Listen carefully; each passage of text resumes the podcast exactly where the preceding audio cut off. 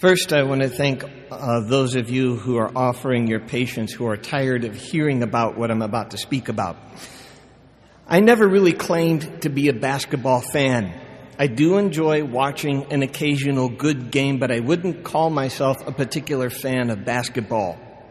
So when the Cavs began winning, especially after last year, I kind of poo pooed it. I said, well, isn't that interesting? But remember, this is Cleveland it really doesn't mean much. So nobody was more surprised than I was when the championship game was being played and I found myself deeply invested in watching the game. A couple of times I just had to get up and walk out of the room for a little while because I was getting so tense about the whole thing. I even found myself saying Hail Marys during the game, which is something I do not believe with professional sports. Sebastian, my dog, was starting to get all upset. He'd come over and lick my hand. And toward the end of the game, he just started barking. I'm sure he had no idea why he was barking. He just knew this was an appropriate time to bark. And then finally, when the Cavs won, I came over here and I rang the steeple bells. And then.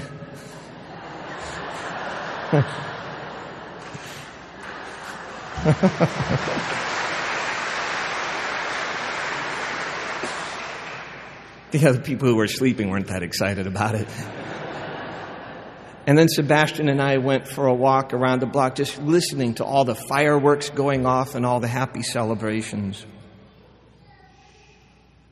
What I don't like about professional sports in general is the illusion that this is really our team. It has anything, that these people have anything to do with our city other than we paid them to come here and be our team. And if uh, another city would pay them more, they would go there and be just as loyal to them. But in this case, this particular case, there was a man raised on Akron water fed with Summit County corn, went to our schools, and who came back here and promised his hometown that he would win a championship for them. If you read the articles about this that came out about it, it sounds like he personally and resolutely won this championship.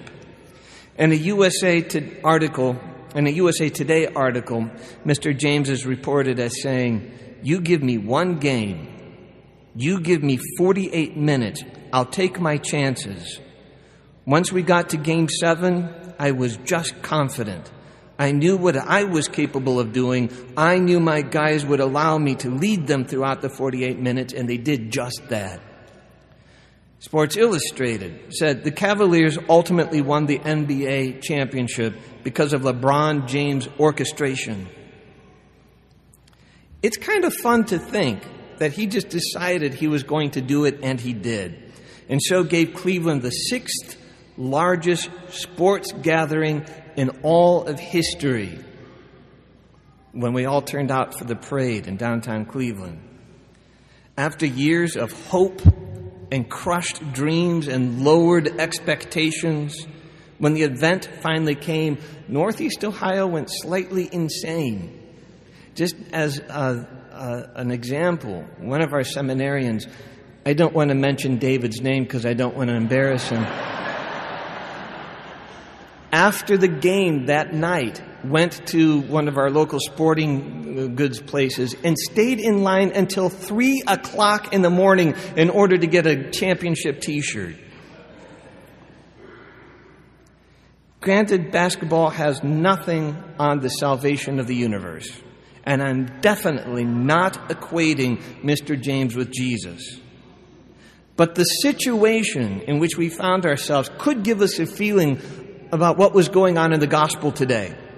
Jesus told his disciples this before today's gospel The Son of Man must suffer many things and be rejected by the elders and the chief priests and the teachers of the law and must be killed and on the third day raised to life. This is something I have to do in order to bring about victory. And so he resolutely, we are told today in the gospel, determined to journey to Jerusalem where these things would take place. Along the way, there were detractors. We read about the ones today who would not welcome him, and if you could call them Jesus' fans, as they were, wanted to teach them a harsh lesson. But he did not want to be distracted from his goal by these other things that were going on. So he counseled them, let's just continue on. We've got a mission. As his popularity grew and his mission took on steam, many joined the bandwagon and others had their excuses. You read about them today. And he warned them this is not going to be easy. We are going to be challenged. One of the guys says, Let me go and bury my father first, and then I will follow you. It probably did not mean that his father had passed away and is laying around somewhere while this guy took the day off to go see Jesus. Remember, they didn't even have embalming at that point. It was more likely he was saying, You know, after my parents pass on and I've got a little bit more freedom, then I'll come follow you, Jesus. But Jesus is on a mission and he tells the guy, Your salvation is taking place right now. You need to do this now. You need to follow me now, not just when you have the time. Another says to him, Let me say farewell to my family at home. Now, this might be a little bit of hyperbole on Jesus' part. You know, he, the guy wants to, Jesus tells him, don't keep turning back and looking back what's behind, keep moving forward. You remember when you were learning to drive and they tell you to look over your shoulder before you switch lanes on the highway and you would look and your hands would go with you and the car would just kind of switch over. That takes a little while to get that uh, coordination down. But that's what Jesus was talking about. He says, you can't keep looking back. If you look back, you'll get off course. We know as Jesus continued on, more gathered on the hopeful victory bandwagon, some thinking that too much was promised and so they jumped off. The showdown with death was a scary one, but in the end, Jesus rises victorious. And then we see this outrageously spreading of the church, how quickly it did. After his, the success of his mission, those who watched from the sidelines with passing interest are now stepping forward to be baptized and become missionaries. And the message spreads throughout the land. And you and I today are invited to have that same resolute determination to head on to heaven. You know the word parishioner. Parishioner comes from the ancient Greek word which originally meant sojourner in a foreign land. Sojourner in a foreign land. We are a bunch of people who happen to live here. But we consider this a foreign land. Foxes have dens and birds of the air have nests, but the Son of Man has nowhere to rest his head. Our true citizenship is in heaven. That's from where we were born and where we are to return. This is not Christ's home and neither is it ours. We are all on a journey to our homeland. As LeBron set his face on the championship, as Jesus set his gaze on Jerusalem, we too, just as determinedly, set our face toward heaven. We will broker no distraction, harbor no sin, not be patient with delay, entertain no doubt nor allow for compromise.